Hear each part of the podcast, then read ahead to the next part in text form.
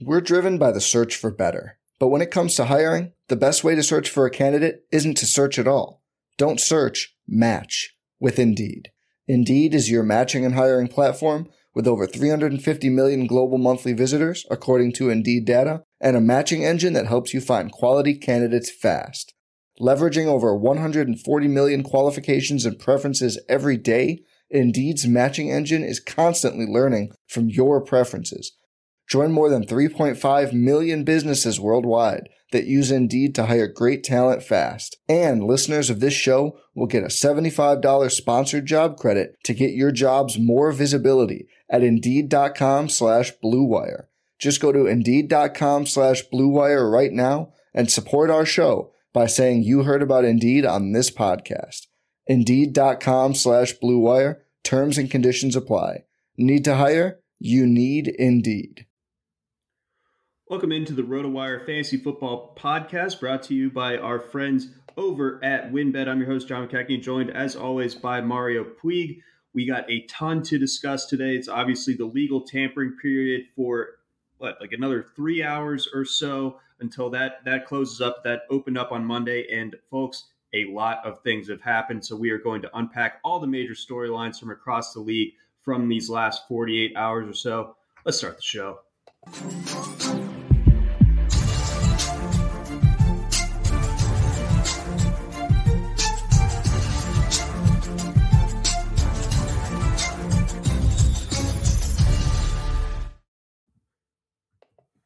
Welcome back in, RotoWire Fantasy Football Podcast. John McKechnie joined, as always, by Mario Puig. So, since we last talked last Wednesday, obviously a ton has gone on. We were doing a combine recap edition a week ago. Now we're looking ahead to the established players and where a lot of them are heading next. So, obviously, there's been a lot of agreements put in place over the last couple of days, but I want to start things off with something that's a little bit more up in the air obviously Deshaun Watson has kind of re-entered the discourse and, and in a year where, you know, a couple of big name quarterbacks are stepping away. Well, maybe just one at this point with, with Tom Brady announcing to unretire. Um, so that, that leaves that, that, leaves one spot open or uh, less open than previously thought. Of course, Pittsburgh has, has addressed their quarterback situation. We'll get to that as well. But Let's get into Deshaun Watson. This has obviously been a, a fascinating and, and fast moving couple of days as far as as uh, the the narrative around him is concerned. It, it sounded like as of Tuesday that he had kind of pared down his options. A lot of NFC South teams, the Saints, and that had a, a bit of a ripple effect. Terron Armstead kind of uh, supposedly uh, reading the tea leaves, waiting for Watson to make his decision as to whether he's going to return to the Saints. Uh, we got the Falcons in the mix. I'm not sure how mathematically that that would work with with Matt Ryan's gigantic cap hits over the next little bit. Maybe you can shed some light on that. And then, of course, Tuesday night, Baker Mayfield has the the tearful kind of post um, to the city of Cleveland, which certainly implies that they could be parting ways. And oh, if you're going to part ways with with their starting quarterback, and then there's a guy of Deshaun Watson's caliber out there, maybe you kick the tires on that as well. So, what's the latest uh, that that you know, and what have you made of, of, this kind of whirlwind 48 hours or so when it comes to Watson's uh, specifically? Yeah, I haven't thought about it that much because I don't know what there is to think about. It seems like one of those cases we can only know so much, and until we know more, we're kind of just spinning our tires, not really going anywhere. Uh, or at least that's how I feel. I, I can't figure it out any more than that. So um, if if Deshaun has added the Falcons to the list of teams that he's willing to waive his no trade clause for, then uh, I I don't know how specifically it would go, but I think they're involved at that point. Like the question wouldn't have really been raised to him unless it was already at that point. So just glancing at over the cap and and their file on Matt Ryan, I don't know if this is including the latest update. Uh, perhaps it is perhaps it's not. But for 2022, this year, they'd be eating 18.9 million to uh, move him. And I guess I don't know how this works, but they're showing uh, they're showing two void years at the end of this contract for 2025 and 2026, where they over the course of those two years eat another uh, nine million. I don't know if this is. Let's see. That's a pre pre June first cut. I guess I should have clicked on this drop. I didn't notice this drop down thing here. uh, trade. Um, I guess they can they can do this without eating money if they trade after June first. But I don't know if they still do that thing where they're allowed to do a cut or trade at any time of the year and just designate it as uh-huh. post June first. Obviously, they'll need to move him before June first uh, if if they're going to get in on this. So yeah, it, I don't know if there's a way they can technically reach that June 1st thing, but if not, it looks like they're basically eating like 19 million this year, 6 million in 2025, 3 million in 2026 and for some reason saving 19 million in the 2 years in between those. So it's a lot of uh yeah, they're really making Rube Goldberg contracts nowadays. so when the balloon goes upwards and you use the scissors to cut the string, then the the 16 pound uh, bowling ball comes down, and then you get to shed Matt Ryan's cap hit. That that's kind of what, what you're describing there. Isn't the the June first stipulation right around the time that that Atlanta actually moved Julio Jones a year ago? Right. So uh, there used there was a time where you literally had to do that on like June 1st or June 2nd or something and that was a way of like splitting up the cap hit the, the the dead money over like two years or three years or something like that. I can't remember uh, how it worked exactly because the alternative was you eat the whole cap penalty all at once in the current year if it's not post June first, and then for some reason they eventually changed it to you can just call it a June first cut even if you're doing it at some other time of the year, which I don't really I don't know why it works that way, but uh, if, if they can do that, then that would ide- that would be much easier, and they could still, I guess, have so much cap space they can just eat that 18 million, uh, even if that isn't an option. But it, it, would seem like the the Matt Ryan contract requires a little bit more uh, trickery, you know, refining before they can move it, uh, or at least you know as easily as a player like Baker Mayfield's contract. By contrast. Sure, ex- exactly. And and and speaking of Baker Mayfield, so what what do we think of Cleveland right now? Do do we think that Mayfield has a played his last down as a Cleveland Brown, and and you know how likely would it be that that Watson ends up there? And you know how, how do you view this Cleveland offense if if those pieces are in place now, in addition to um, everything that happened this weekend with Amari Cooper joining? Yeah, I have no idea. I have no idea what to make of Baker Mayfield's situation relative to Stefanski, and I don't know how either of them stands relative to kind of like the front office sort of guys. I, I don't really know. It would not be surprising to me if Mayfield's done in Cleveland. I, I guess just for the fact that he's been awful and he's not really like building any sort of you know culture over there. You know, it's like uh, Odell Beckham clearly did not get along well with him. Jarvis Landry's pretty tight with Odell Beckham, so I doubt he'll tell you that. Oh yeah, I love Baker. Uh, right. No one, no one really seems likely to go to bat for him. I, I guess. Uh, I guess Austin Hooper faved. Uh, I don't know that Instagram what they call it, or if it's on Twitter, wherever it happened. But apparently, he clicked like on the the Baker Mayfield open letter, uh, but they cut him. So I don't know. it's like uh, I, I don't really know who in Cleveland would be like, no, don't trade him. So I don't know. I guess they guess they could get rid of him. It's like no one's going to stop it if it starts in motion. No, cer- certainly doesn't seem so. Um, that and then my, my sort of uh, conspiracy theory brain.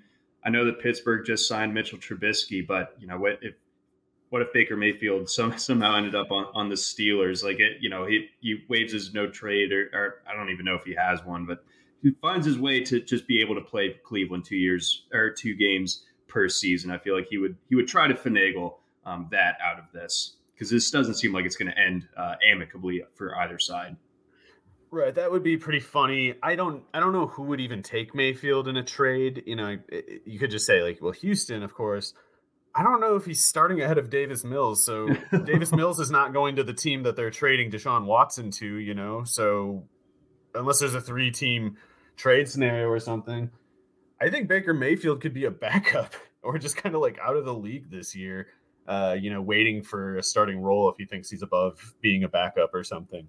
I don't really know because like, why would you even sign Baker Mayfield? Tr- why would you? Why would you trade for Baker Mayfield when you can just sign like? I, I know Jameis Winston has this ACL thing, but Marcus Mariota, assuming his elbow isn't destroyed, it's like you can just sign him for free. He's better than Trubisky. He's better than uh, Mayfield. Like, why would you trade for Mayfield? Like, I don't even know. I'm not even convinced that anyone would trade for him. I'm not convinced that the that the Texans care. They might just be like, give us other stuff, you know.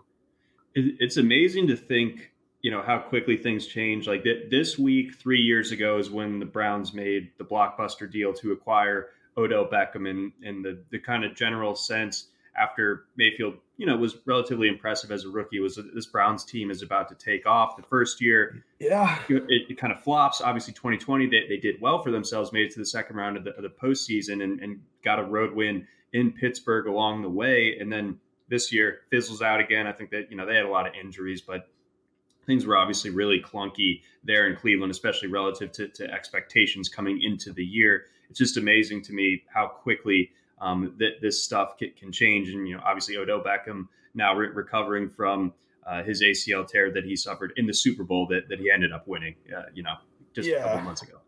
Yeah, it is. It is funny to think of how quickly like uh, Stefanski year one to year two, Matt Nagy from year one to year two. It's just like seem uh, even, even like the Panthers, Joe Brady and Matt Rhule mm-hmm. their first year. It's like some, sometimes these things just explode, and uh, I think the Browns had signs of it happening even before they did. Did you know? Because it was just it's like Baker Mayfield is not landing any of these throws. You can't just sort of run so many two tight end formations that you magically end up winning for just that fact. Like you can't just pursue these correlating uh, personnel tendencies to win tendencies because it's like you you don't have good players at those positions that you're tracking these correlations for. Like running a three tight end offense of uh, a lot of blocking with Austin Hooper, who's a finesse player, and David Njoku, who's a high jumper. Like it's it's a stupid idea, and it's going to wear itself out eventually. And when it does, it's like Baker Mayfield hasn't given any reason to think he'll pick up the slack. And this year, you know, it hit the fan, and he didn't do anything to fix the team, and it all just fell apart right there.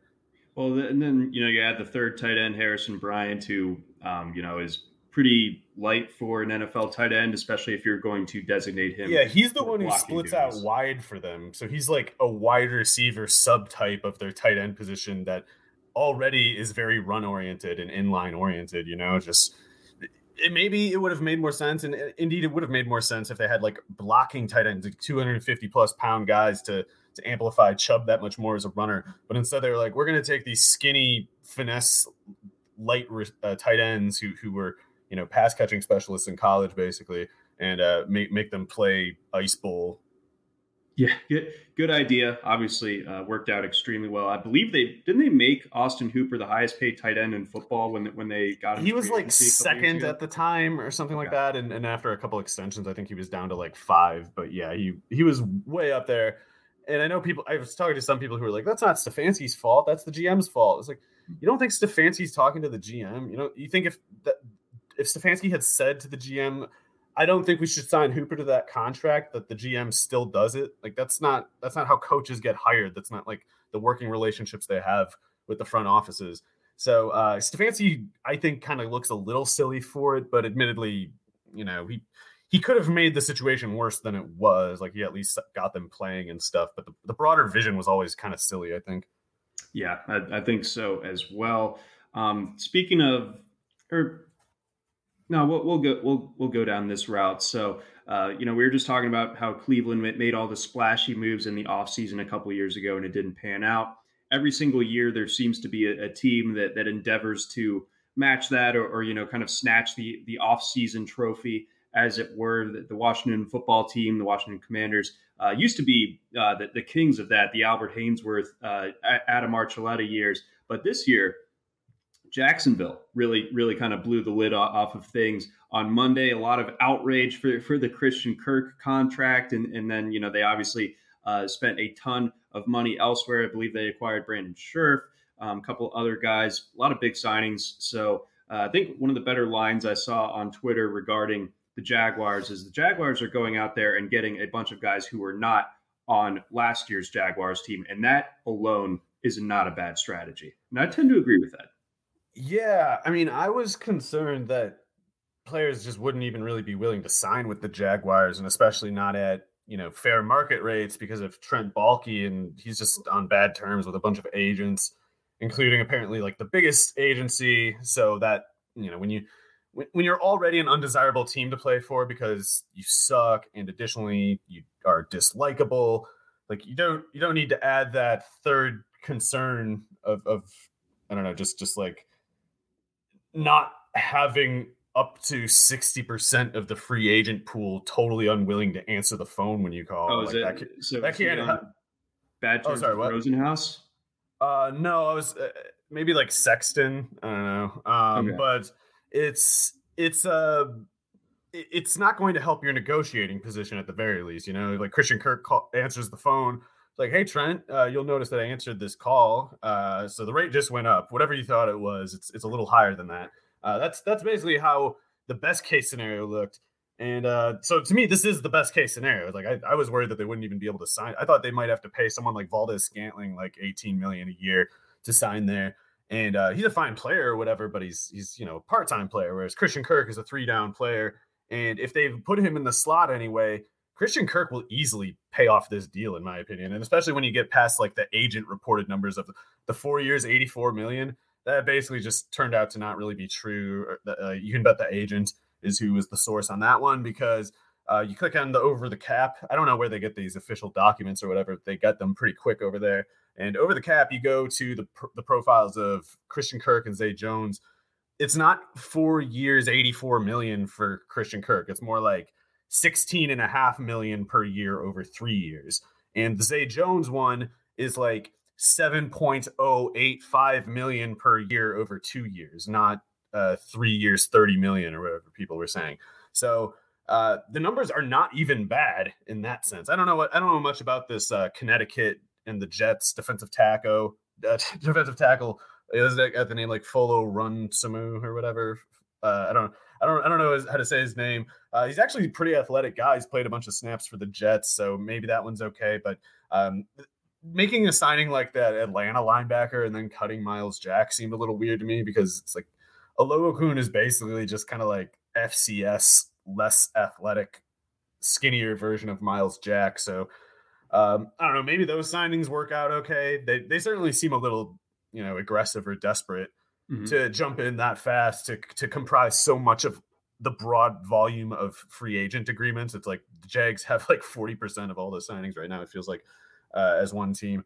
So um, yeah, they're they're being a little reckless, and this is not, you know, getting Trent Baalke any sort of goodwill, in my opinion. It's like what they're doing is is kind of the bare minimum, and they should be in a better position than it already is. So I'm, I'm definitely not saying Baalke's doing a good job, but uh, I did think it would go worse somehow than this. So is it a function of them having a ton of you know cap space to work with, coupled with the fact that maybe this free agent class, relative to some other years, maybe lacking a little bit of that like high end top tier? I don't know. I mean, I guess I don't know. I don't know off the top of my head what the offensive line situation is like. Like Scherff, for all I know, could be the best one. I don't. I didn't look at them very closely. Uh, I don't consider Allen Robinson more worthwhile than Christian Kirk. So like, I don't.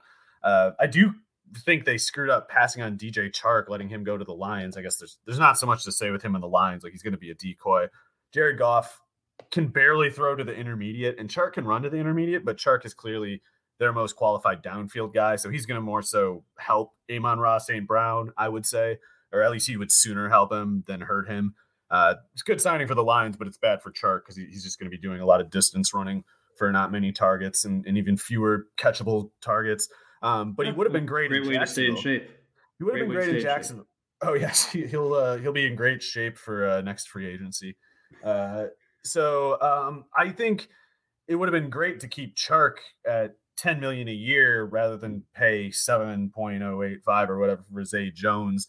Um, in that sense, like the, the Jaguars are actually kind of being a little bit stingy despite spending so much. It's like they could have spent all this without, you know, also cutting Myles Jack and letting Chark walk. Uh, it would have been nice to have Chark there because as good as Christian Kirk is, like you're in trouble if he's your best downfield threat. And right now, Evan Engram, who, who I guess we could have also mentioned, they they signed Engram to a one year, nine million dollar deal. I actually like that one too if they use him a certain way. If you have Kirk in the slot and if you have Evan Engram playing uh, mostly in line on the other side, but ideally a good amount in the slot as well, uh, or at least being lined up as like the second tight end on the outermost part opposite Kirk in the slot, that's still pretty tough for two safeties and those linebackers to deal with. Like Engram running a 4.42 at 236 pounds or whatever. Uh, it's a bit faster than Christian Kirk's 4.47 at something like 201 or whatever. So uh, that's that's at once nothing close to DJ Chark and his boundary, like downfield sideline speed. But that is a lot of speed in the middle of the field and against safeties and against linebackers. So particularly if they could put those two there, I think the Jaguars offense might be okay. Uh, but it would have been better yet, much better yet, to have Chark out there instead of Zay Jones because Zay Jones, if he's good, he's not running more than like 10 yards per route for you. Like he can't really be a downfield guy. He just doesn't really have that sort of presence. So uh, if they run Kirk and Engram and Zay Jones all in that same like eight yard depth, then they're crowding the field on themselves, and, and that's not going to work either. So uh, there's there's definitely ways it could go badly yet, but if they are not completely stupid, they could also, I think, make some of these criticisms seem a little hysterical in hindsight. So, looking at at this Jaguars, you know, skill position group, and I'll start with with the tight ends. You know, what what do you think of Doug Pederson's experience and what what he's shown to be a, as an NFL coach and his usage of tight ends when you have you know, again, a guy in Evan Engram that you just signed in free agency made, made a priority. You you traded for Dan Arnold a year ago, and I believe you drafted Luke Farrell just a year ago as well. Um, so that I mean, that's a lot kind of tied up in, into the tight end position there. And you also, again, like you said, have, have Christian Kirk and Zay Jones, the new additions. Uh, Chark is gone. How does Laviska Shenault fit into this? I'm sure a lot of people want to know. And, and is Marvin Jones coming back as well? Man, I hope not. I mean, I wish Marvin Jones well or whatever, but if him, Zay Jones, and Christian Kirk are the three receivers on the field, I don't like that. Mm-hmm. Um, I, I don't know. They, they should cut Marvin Jones, in, in my opinion. I don't know um, what to make about Laviska Shenault, though. I'm pretty surprised at how poorly things have turned for him in this past year. Like he had a totally decent rookie year. I was always of the position that he was pretty overhyped, and especially when people started saying like, "Oh, he's he's the alpha receiver. DJ Chark's just some bum." Like I, am definitely more Team Chark than I am Laviska, Team Laviska Shenault. To me, Shenault is just Mohamed Sanu, but Mohamed Sanu is not some bum either. So to hear people talking about Shenault like there's just nothing you can do with him, that also seems too far to me. So I don't understand why there's this, you know, such varying opinion on him, and I don't understand why it's so extreme the differences between them. Uh, but I tend to think in this case the truth is somewhere in the middle. It's like you know he it was silly to compare him to Dez Bryant as a prospect, but also he's totally fine as a slot receiver, and he specifically struggled last year after the Chark injury. And when that happened, they moved him from the slot to playing outside so that they could put uh, Jamal Agnew in the slot. So that was stupid and so like Jamal Agnew didn't do anything, and Laviska Shenault just turned to dust outside because he can't separate or push upfield out there. So it's like if, if they hadn't used him the wrong way in the first place, people wouldn't be quite so low on him right now. And and uh, with with that said, I don't know how there's any room for him to function here. Like the best case scenario I can imagine is they almost try to use him like Trey Burton or something like that, mm-hmm. like the way Doug Pederson used Trey Burton because I, I don't think you can have Shenault running outside. I think you need him running in the middle of the field. I, I don't even I don't think he I think he barely registers to a defense when you line him up outside. So in that case, you know, do, do we feel like Kirk basically is going to just exclude Shenault from the, from this off, offense almost? Do you, do if they're making the right go? call, which mm-hmm. is why it's so dreary for Shenault. That it's like the only way he gets on the field is if the Jaguars are just destroying themselves with stupid decisions. So there's no good way for him to get on the field with the Jaguars, as far as I see it. Well, do, do you think, in it, you know, we'll, we'll, keep the the cynicism uh, rolling here. Do you think they are we sure that they use Kirk the right way? Like they, no. they spent all this money on him. Not at all. Do they yeah. do they go for it on? You know, uh, they, they spend all this money. Do they use him outside to to kind of justify that as opposed to paying that much for a slot receiver? So Doug Pederson definitely made some strange decisions with, at the end there with the Eagles. Uh, we could perhaps blame some of that on a pseudonymous uh, betting expert out there who apparently had had his hands in their game planning one way or another, which I would not have advised, Doug. I would not recommend that. Um, don't do it again in Jacksonville. and may, maybe maybe you'll come to the right conclusion. But yeah, I don't I don't know if he's like I definitely like him a lot more than Urban Meyer, and I trust Doug Pederson to some extent. But he's going to have Baalke trying to influence him, and we need, in this case, Doug to be less friendly than he was in Philadelphia, where he kind of got pushed around by Carson Wentz and apparently the front office. Uh, he should have he should have been ready to, you know, he should have took a knife with him to that fight at the very least because they, they just kind of bullied him out and he just ended up on the street for a year. And now he's working with Trent Baalke. So this time around, you need to play that game, you know, have a dagger this time. And because uh, Trent Baalke's carrying a dagger. And, and, you know, if you do everything he says, you'll both get fired in a year. And he's got a teal colored cloak uh, as well. Uh, does does he? I don't know. You, you said you said dagger. Oh, sorry, I didn't. I didn't know if there was if there was some like uh, Trent Baalke incident that I was unaware of because I, I thought I knew all of them already. he's, he's out there wearing a teal kimono and just mayhem is ensuing. Um, before we we get on a little bit further, I want to stay in this in the state of Florida. Let's talk about what Miami has done. So that Miami and running backs have seemed to be like oil and water over, over the last few years. I mean, we've yeah. seen Patrick Laird get fantasy relevance in two point per reception formats, you know, type of thing. So uh, they go ahead, they grab Chase Edmonds. Uh, so so ripple effects there, of course. James Conner going back to Arizona, but Edmonds enters this group of just all i mean they're, they're going for like the all replacement level team it feels like in, in miami as as it pertains to its running backs. Yeah i hate that team. Uh they are disgusting. They're going to be awful again. They have they just have no anything. There's just it, it seems at best you would describe them as just sort of random with what they do but that's not even true. It's like they have a very particular commitment to wrong ideas and in this case chase edmonds like he's a good player but he's totally redundant to Myles Gaskin and even Duke Johnson. Like, why do you need a redundancy of a third down back type? You need you need somebody else. You don't need Edmonds. Like, even if you're and if you're cutting Gaskin and you know letting Duke Johnson walk, uh, which I guess they might as well do if they want to get their money's worth out of Edmonds.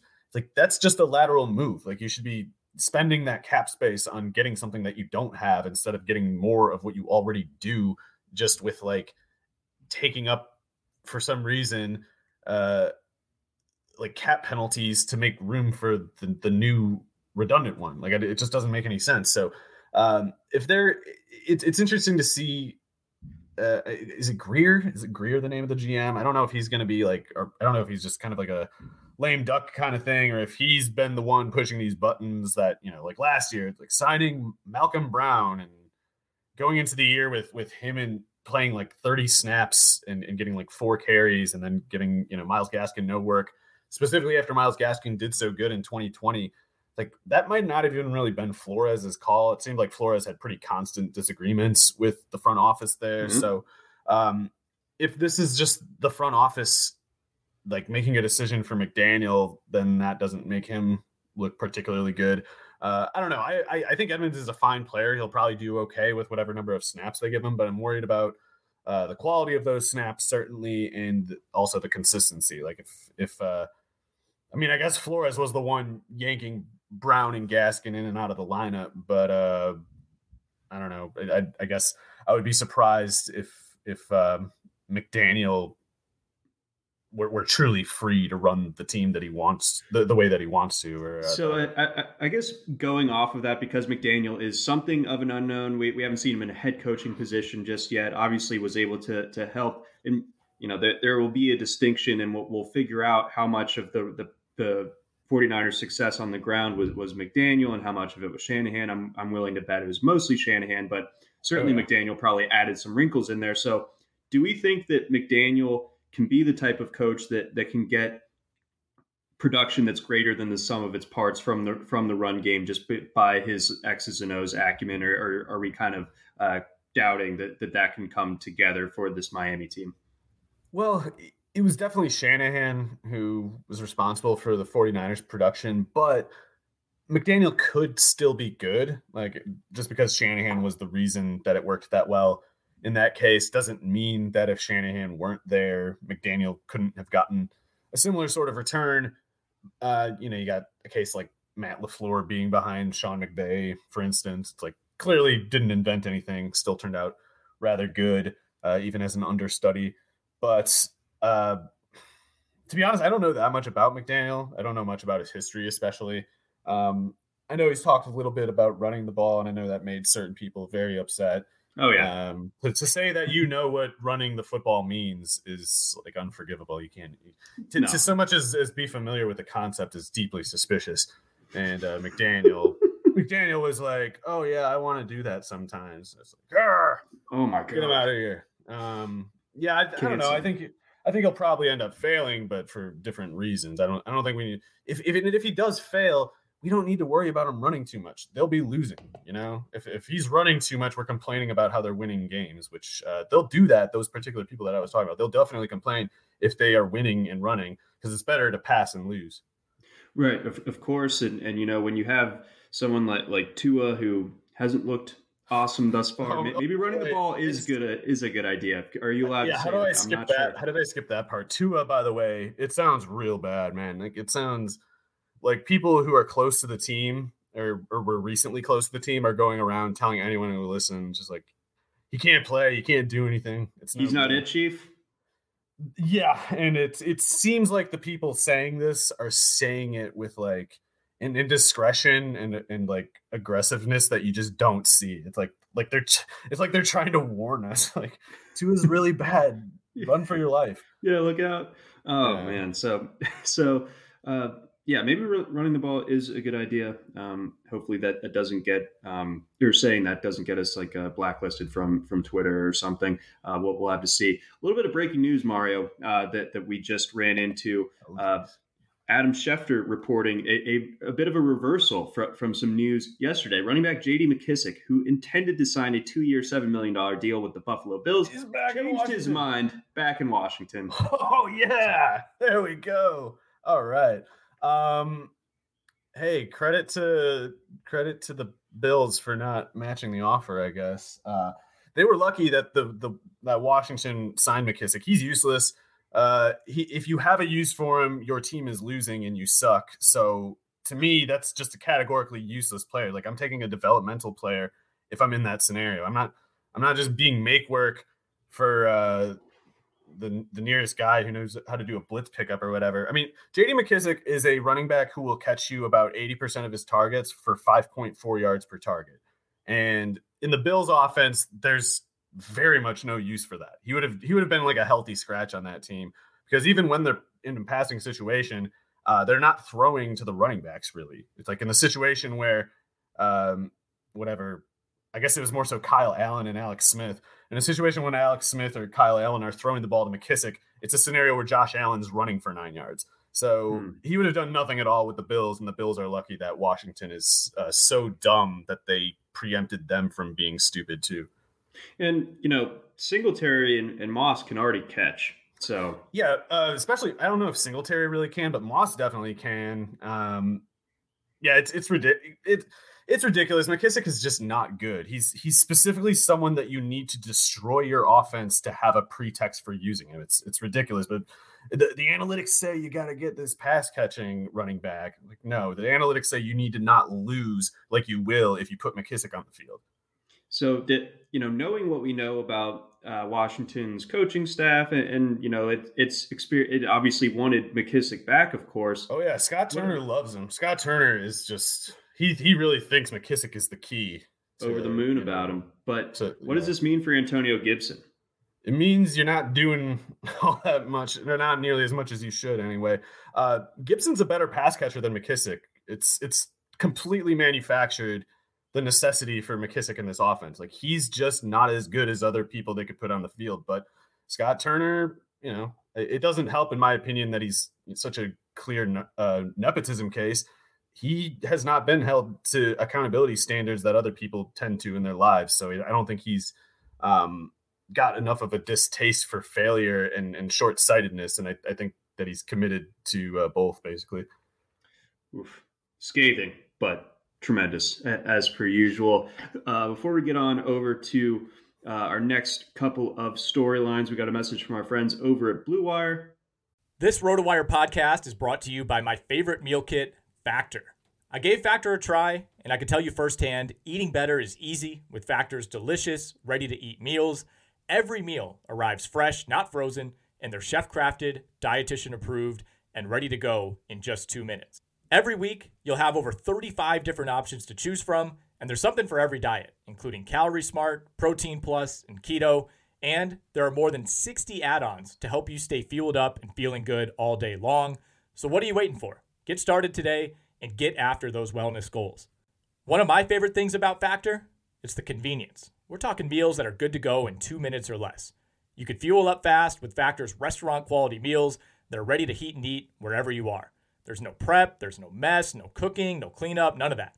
It's perfect if you have a busy lifestyle and you can't dedicate an hour plus each day to preparing lunch or preparing dinner. Factor is the perfect solution if you're looking for fast, premium options with no cooking required. Factor also offers options for every meal pancakes, smoothies, you name it. Discover a wide variety of easy options for the entire day, like breakfast, midday bites, dinner, whatever you need, Factor has it.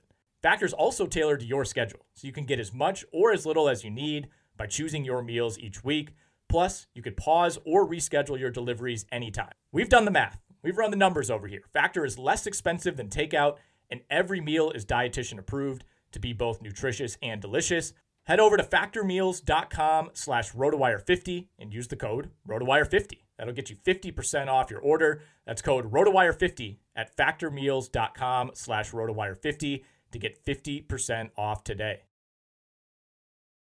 We're driven by the search for better. But when it comes to hiring, the best way to search for a candidate isn't to search at all. Don't search, match with Indeed. Indeed is your matching and hiring platform with over 350 million global monthly visitors, according to Indeed data, and a matching engine that helps you find quality candidates fast. Leveraging over 140 million qualifications and preferences every day, Indeed's matching engine is constantly learning from your preferences. Join more than 3.5 million businesses worldwide that use Indeed to hire great talent fast. And listeners of this show will get a $75 sponsored job credit to get your jobs more visibility at Indeed.com slash BlueWire. Just go to Indeed.com slash BlueWire right now and support our show by saying you heard about Indeed on this podcast. Indeed.com slash BlueWire. Terms and conditions apply. Need to hire? You need Indeed. Hey, it's Kaley Cuoco for Priceline. Ready to go to your happy place for a happy price? Well, why didn't you say so? Just download the Priceline app right now and save up to 60% on hotels. So, whether it's Cousin Kevin's Kazoo concert in Kansas City, go Kevin, or Becky's Bachelorette Bash in Bermuda, you never have to miss a trip ever again. So, download the Priceline app today. Your savings are waiting.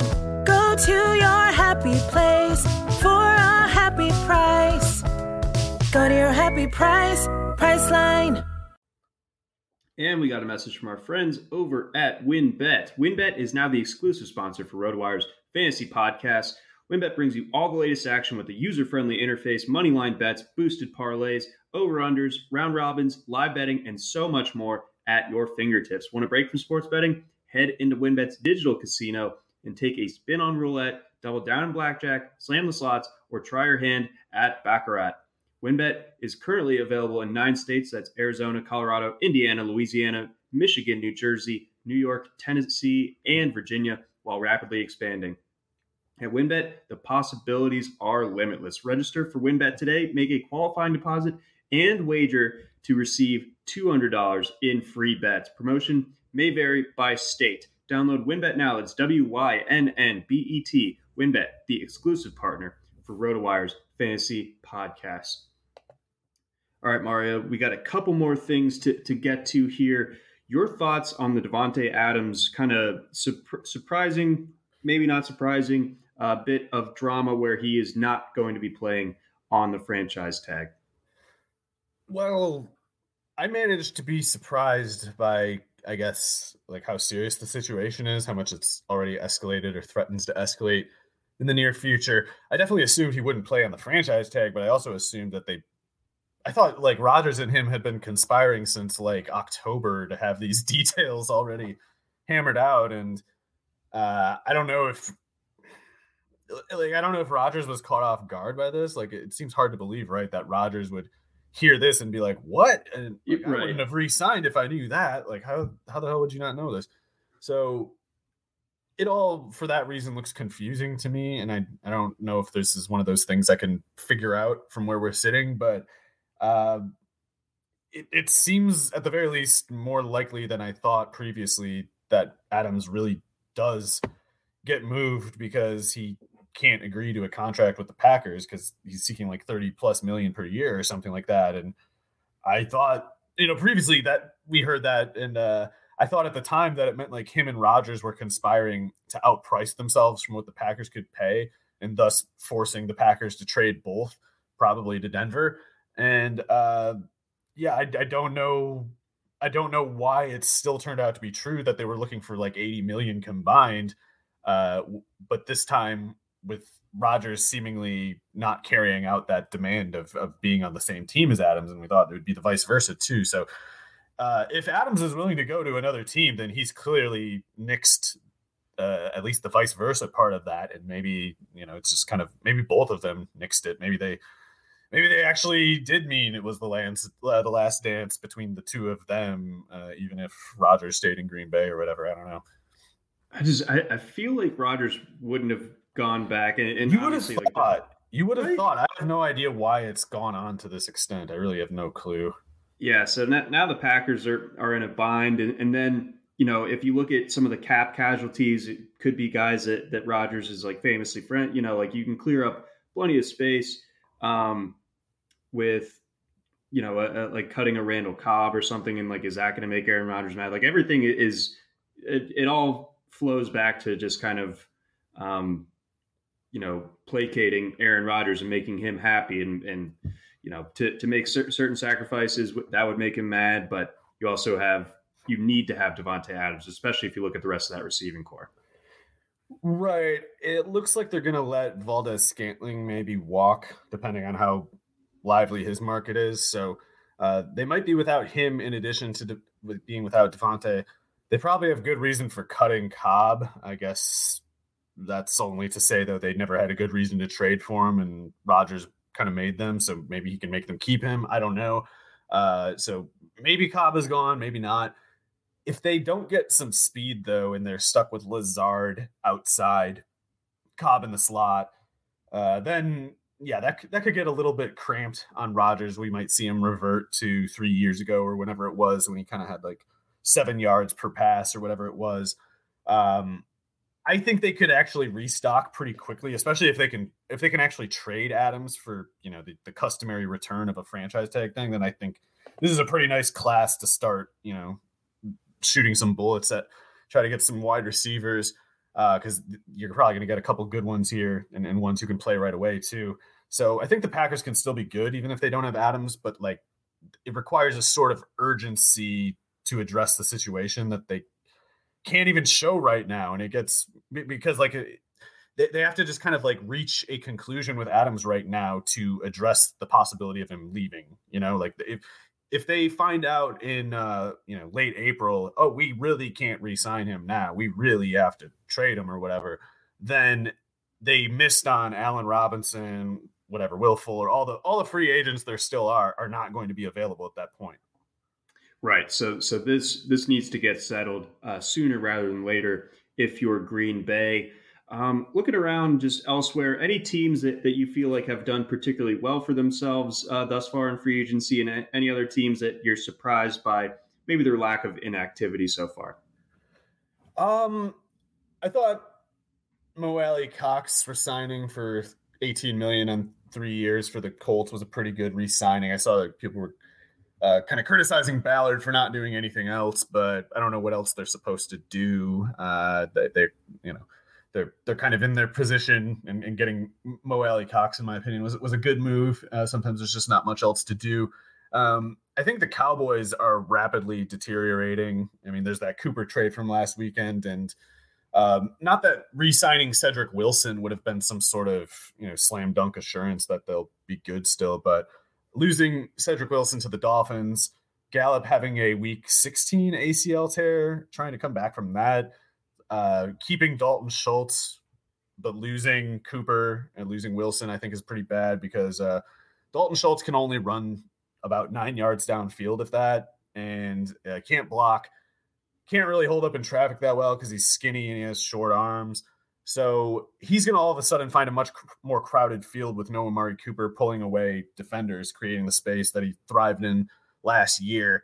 And uh, I kind of worry about the whole offense falling apart. So they might have to get rid of La'el Collins. Uh, their cap situation is all screwed up uh, for a lot of reasons. It's not just a lot of people like to say it's just the Ezekiel Elliott contract. Zeke's contract is not big enough to explain the level of dysfunction with Dallas's cap situation. So they're going to end up a lot worse going into next year with year two of McCarthy, and I think we know how this ends. I I think so as well. Um, it, it was funny on on Monday when like 10 different NFL news sources all tweeted the same thing about um, Demarcus Lawrence's contract or something. It all had the same exact language, like the, first, the, first, NFL yeah. defensive end to wear number 90 to have, uh, you know, his money guaranteed for seven years in a row. Yeah.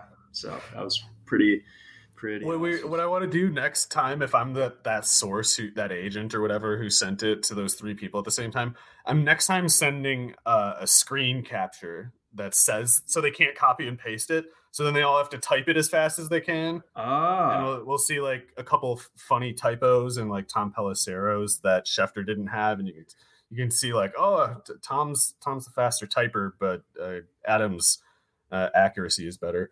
Oh, like the, the Dark Knight with the, with the pool cue. We're gonna have trouble. One of them, there's gonna be like the three of them are gonna tweet out wrong first drafts and then delete them at the same time, and everyone's gonna be like, "What the hell's going on? Did they sign him or not?" We we could use that honestly. We we could yeah. use a little bit of shake up rather than um, you know just 18 tweets with with the same exact uh, language from you know obviously coming from uh, the same place. Anything else that we haven't gotten to yet that you wanted to to dive into a little bit before we sign off here, Mario? I guess Russell Gage going to the Buccaneers is kind of interesting, but I don't know what they imagine they're going to do exactly because Gage can only play the slot and I'm not convinced he's particularly good even there. Like I think defenses are kind of letting him run free and focusing on Kyle Pitts, uh, probably even Cordarrelle more than him. Uh, and that's the position that Chris Godwin has always played. Now, like Godwin could play outside probably, but I haven't I haven't seen like that specific uh, declaration because if, if they plan on making Gage play outside and keeping Godwin in the slot, I don't I don't I think that's ten on eleven at that point. Right. That that that doesn't seem to, to make sense to me either. Maybe it's uh, slot insurance to to give Godwin some time to you know get back. Well, he's got to play because they're giving him ten. Uh, Gage has to play because they're giving him ten million a year. So mm-hmm. it's like he's going out there somewhere. Well, I mean, aren't they kind of like overstocked on uh, slot receivers to begin with? I mean, they, they just spent a draft pick on Jaelon Darden a year ago, if I remember correctly. Um, yeah, um, I, Tyler Johnson is is more of, a, of an outside guy, but still, I mean, uh, mm. uh, he's he's even kind of lacking like the speed to do that. So he might be better as like a big slot himself. But uh, they do have Cyril Grayson, I assume, and he actually looked pretty convincing last year. I thought so. Yeah, maybe, maybe Cyril Grayson, uh, Chris Godwin, Mike Evans is their starting loadout, and maybe they managed to get Gage you know 650 slot snaps because they go into trips and they go into four wide often enough to do that. Well yeah well, we'll see what, what happens there but yeah certainly I, I didn't see that one coming uh, for, for tampa bay. And then on the other side boy, what is on the Falcons as far as re- receiving talent right now? I, am not sure that there's really any. Uh, they kept Olamide Zaccheaus, so I mean, I actually like him more than we love him, but as like your wide receiver four, as a slot receiver only, and like you don't really want a five eight guy playing outside unless he's as fast as Tyreek. Um, so uh, they. Kyle Pitts is basically the answer, and I don't know what else because they have some guys on that team that would never be on my 90 man roster, let alone a 53 man roster. You know, like Christian Blake, just a joke. Like get get some real NFL players in here at the very least. Like they drafted Frank Darby after he ran like a four six, and it's like, oh, he's a downfield threat who plays faster than he times. Like no, he just looks faster than he is, and he's not going to be any good in the NFL. Yeah, because the Arizona State uniforms make you look fast or something. Yeah. Um, but but I mean, does it? Does this shape how they address the, their, their you know the top of the draft because i also feel like they just simply they they can't go with the receiver in the first round. There are too many other massive needs on this Falcons team to where they're they're taking a receiver with their first pick. But but you look at that receiving core now, it's like, oh well, maybe.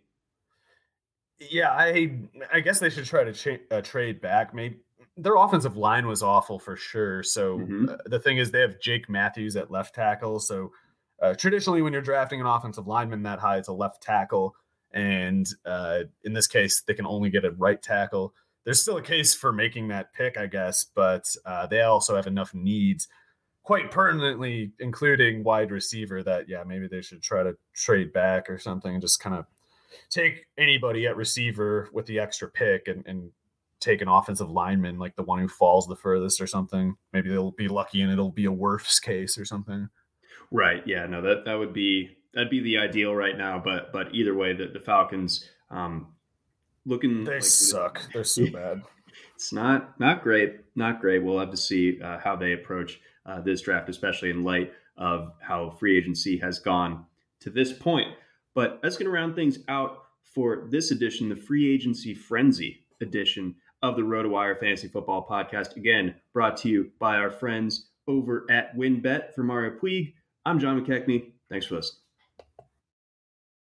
Try RotoWire today, free for 10 days. Get our premium tools, rankings, analysis, and breaking news alerts. No credit card required. Go to rotowire.com forward slash try. Join us today during the Jeep Celebration event. Right now, get 20% below MSRP for an average of 15178 under MSRP on the purchase of a 2023 Jeep Grand Cherokee Overland 4xE or Summit 4xE. Not compatible with lease offers or with any other consumer incentive offers. 15,178 average based on 20% below average MSRP from all 2023 Grand Cherokee Overland 4xE and Summit 4xE models in dealer stock. Residency restrictions apply. Take retail delivery from dealer stock by 4 1. Jeep is a registered trademark.